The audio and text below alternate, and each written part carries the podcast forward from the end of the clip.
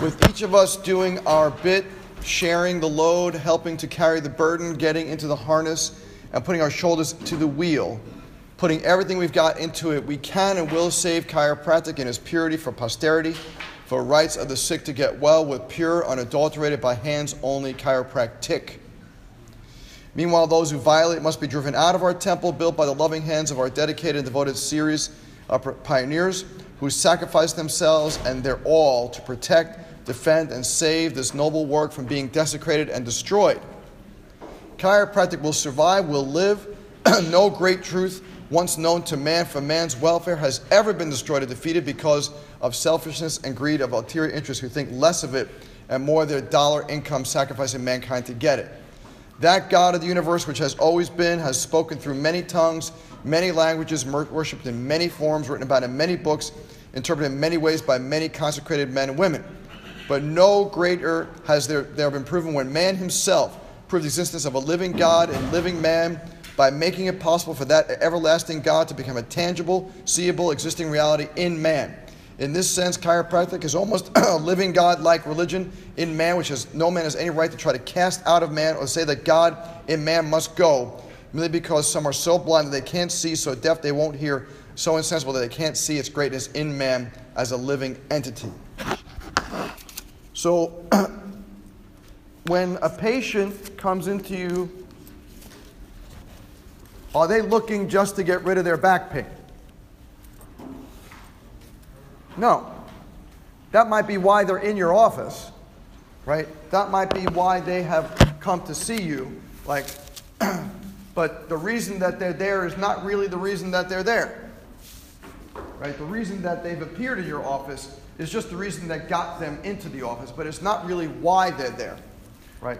Why they're there is because they're looking for answers. They're crying out for help. They're saying, Can you help me? And it's not, Can you help me from this limited little thing called back pain? Right? That's, that's the obvious thing. That's the tip of the iceberg. What they're saying is, Can you help me on the bigger picture? Can you help me find my way? I, I have lost my way. I need some help. That's what they're really saying. So that if all you do is give them exactly what they asked of you, if all you do is say, okay, there's back pain, is feeling better, you're done. then you really haven't done the thing that they've asked you to do. Right? You've got to read between the lines. What is between the lines is the most important thing. You know, so when I had a patient come to me several years ago because of an athletic injury, a, a, a teacher came to me because of athletic injury. She's very athletic. She, the real reason why she thought she came into the office was because she had this athletic injury. She wants to be a better runner and a better athlete and a better tennis player and all that kind of stuff. That was the, the reason that she gave, right, on, in her particular conversation. That was the reason she gave. But then yesterday in Facebook, she gives me a review. she just is get, going through cancer, and we are helping her get through that battle. And that's the real reason why she was there, right? Is because she's been able to fight this better because of chiropractic. That is the real reason, right? So it's not just because she came in to get rid of the back ache and she came a couple of visits and she was done, right? That's not the real reason. So the people that you're seeing, even if the people are handed down to you and have been since like you know, 1974, they were one of the first patients ever here, and now they're 150 years old, and you're adjusting them, and you think you're adjusting them only because they like coming to get someone to talk to them once a week because they're, you know, all their friends are, you know, are have Alzheimer's, whatever it is. You know, you're, the, the crazy reasons that I hear you give me to tell me why you're adjusting these senior citizens, that's not the real reason that they're there. Right? Have you ever thought that the real reason that you are adjusting some of these senior citizens in clinic here is not just because they've been handed down and not because they just want someone to talk to, but because their lives have been better since 1974 or 84 or 94 or 2004 when they first started? You are making their lives better, and they get that. And that's why people keep on going to chiropractors. You wouldn't keep on going to a chiropractor just because my back feels better, right? You'll do after a while, your back feels better. You say, well, you know, I can maintain this with aspirin. It's a whole heck of a lot easier, a lot cheaper for me to take some Tylenol, you know, once a day than for me to go get adjusted. You know, I was adjusting someone yesterday. Her name's Jane. I've been adjusting her since I first moved down here in 2001. She was one of my first patients. And guess what? She's pretty much has the same pain that she had when she first walked in, but that's not why she's here. Right? She's getting adjusted because everything else in her life has changed. Because, like all her friends, she has watched in the last 15 years, all her friends go downhill in health except for her. Because it's not just the stuff that they come in for, it's the stuff that you will never measure that's the important stuff. You can't measure that I adjust some kid and he's coming in because he's got colic or reflux, whatever it is, and they keep on getting adjusted for the rest of his little life, right? So he goes, to us from like a couple months old, and now he's two years old, and now he's six years, now he's 12, it's 14. What about all the things that never happened because he was getting adjusted? That's why they're getting adjusted. But you got to teach them that, right? Because if all you teach them, like this one lady when she, I first met her, this teacher, she said, "What well, the times ever adjusted me? It was just like come back when you need it." How the hell do you know when you need it? Right? Right? Is there a subluxation thing? Of, boop, oh, I have a subluxation. Right? There's no. Is there a little ticker tape that comes out of your chin? Oh, I better get an adjustment. Right? That would be easy, right? That'd be simple, but it doesn't work that way.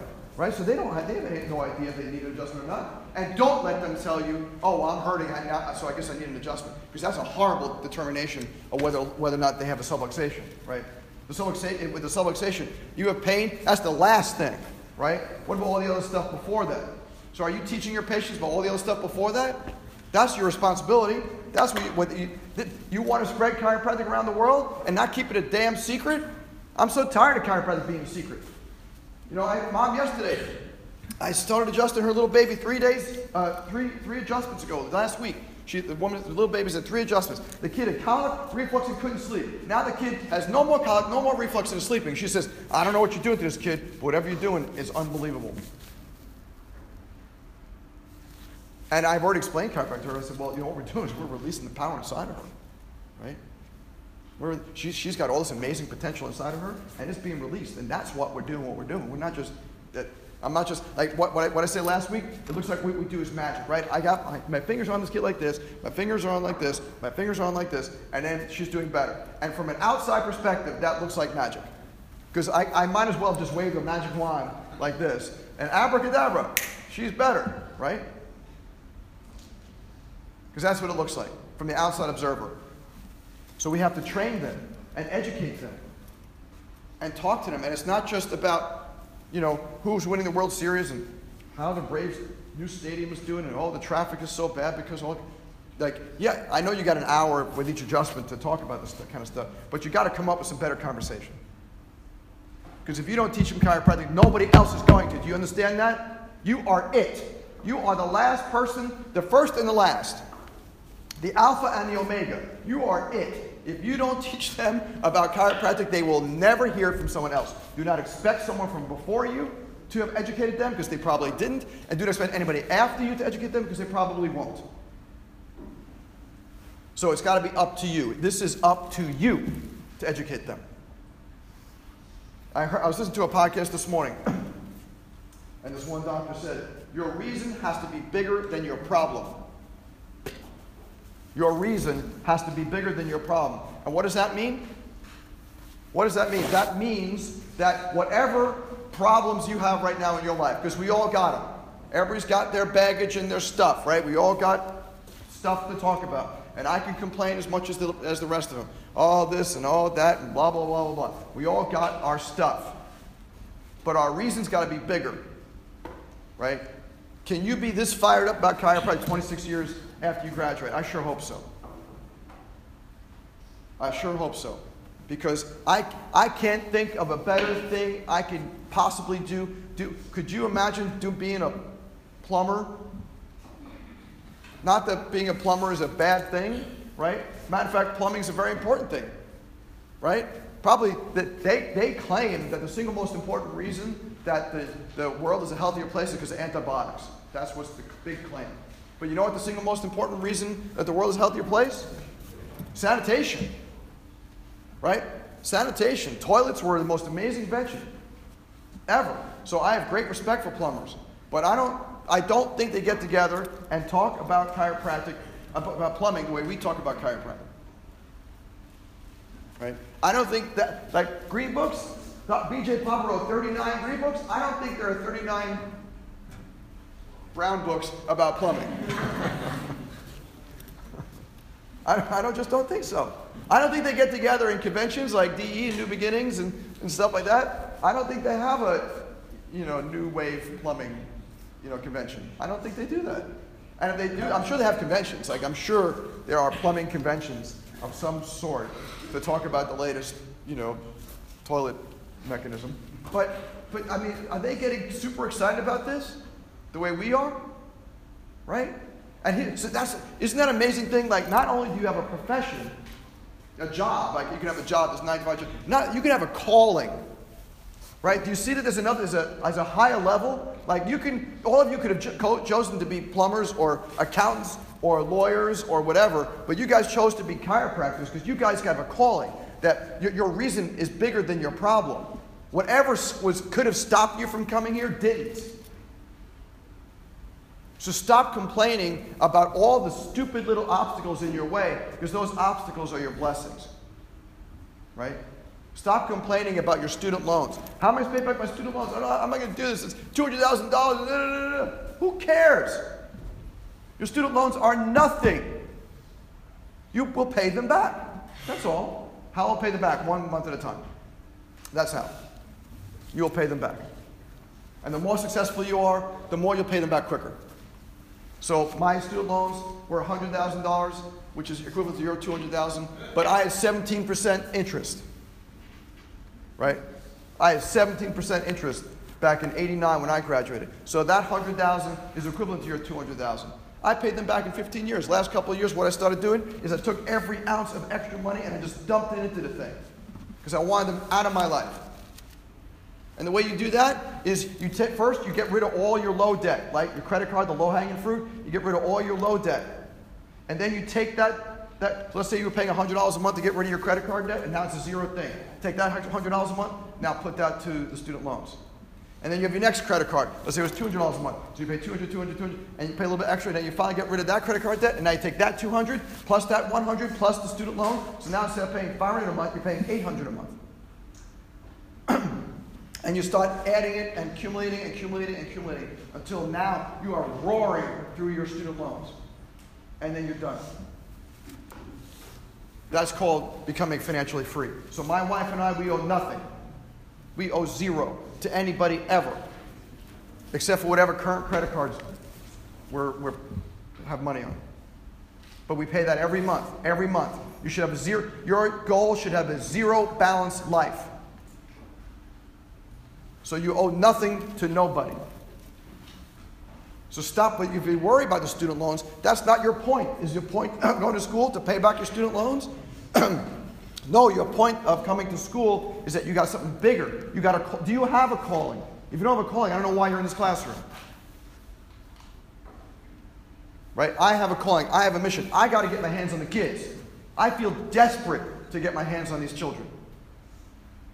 New little girl started yesterday, and she is two years old and not talking. And she's been to all the other doctors, and they're giving the rigmarole.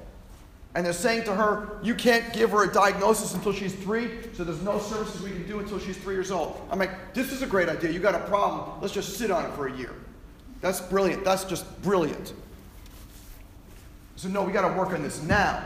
We got to get her central nervous system strong now. We got to give you exercises to do at home now. So that by the time she's three, she's a different girl. You don't wait.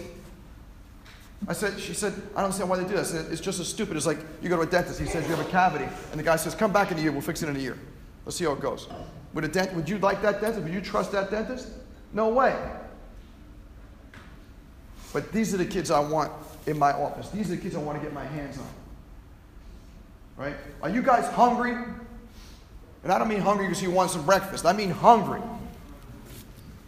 I am hungry to take care of these kids. I am hungry to take care of the pregnant women who are having problems. I am hungry to talk about this message to the masses. You got to be hungry, Les Brown talks about. You want to hear great some great uh, information. Listen to Les Brown. You got to be hungry. Right on YouTube. You got to be hungry. Right? Otherwise, you just go through life as a zombie. You're either a zombie or you're hungry. Are you like everybody else? You're gonna graduate here just like, mm, whatever they tell me to do, I'll just do. You know, chiropractic is a nine to five job. That's fine. That's what you want. And you complain about how you can't pay your student loans quick enough and how chiropractic isn't good enough for you and insurance is all this bad stuff and whatever. Insurance, who cares about insurance? When I first started in practice in 1989, I was 100% insurance. I am now 10% insurance. I'm going towards zero. My goal is zero insurance. So don't let anybody tell you that you have to, your student loans are your biggest thing and insurance is a must do. You could do anything you want. You can make chiropractic your, your profession anything you want it to be. However you decide. It's completely up to you. You have to remember, your reason has got to be bigger than your problem. So cancel out the student loan things and cancel out whether or not you're going to do insurance or not, because it doesn't really matter. You do whatever makes your heart sing. That's what I want to see you do is make your heart sing. Are you hungry for this? Do you want to take care of the kids? Do you want to take care of the pregnant women? Do you want to take care of the athletes? Do you want to take care of the geriatric population? What do you want to do? You better come up with it. You better come up, you better start writing it down. You better start visualizing what you want. And because there's no time to wait. You can't wait and say, oh, I'll do this, you know, when I graduate. This is the doctor was talking about stuff I need to do when I graduate. I got too many, I got boards coming up. I got OSCEs, I got midterms, I got, too much stuff, right? I'll, I'll get all that stuff later. I'll plan my life later. Well, guess what? Later never comes. You know, later, uh, later is not there as in some, some mystical place, as some foggy place in the future. Later is right now. The time is right now. After class, if you have a moment, Instead of looking at Facebook and doing your, your Facebook dance that I see you guys do, spend a few minutes. Go on, you all got notes on your phone in some way, shape, or form. Right? What are my life goals? What are my life goals? What are your top five life goals? Write them down. Because when you start writing something down, then you start heading yourself towards those goals. My wife and I, when we got married and we had our honeymoon in Hawaii, we had just started listening to this kind of motivational you know, speak, uh, speakers. This is before podcast. Like my podcast is doing unbelievable. I'm still in the new noteworthy list. Totally crazy. Over 5,000 listens since I started in May. Unbelievable. so, but, but we just started listening to Zig Ziglar and Tony Robbins and Les Brown. And so we're on our honeymoon. We're sitting in Maui in this gorgeous restaurant overlooking the water. And we said, I said to Lisa, I said, let's write down our goals. What are our life goals? So we, we, had nothing to write on. I wasn't expecting to do this. So we, we started writing on a, on a napkin from this restaurant in Maui. We borrowed the pen from the waiter or waitress who was serving us. And we wrote down our goals. You know, we've reached every one of those goals but one for our life goals. That's the most amazing thing. After being married 25 years now, we, we've reached all those goals. Every single one of our major life goals. We are out now actually in the process of saying, what are our next goals? right? So when, when we reach our 50th wedding anniversary, right, in 25 more years, what are the goals for then? God bless you. And the reason that we have these kind of lofty goals is because we set them and because we're hungry. So I suggest you guys get hungry if you aren't already.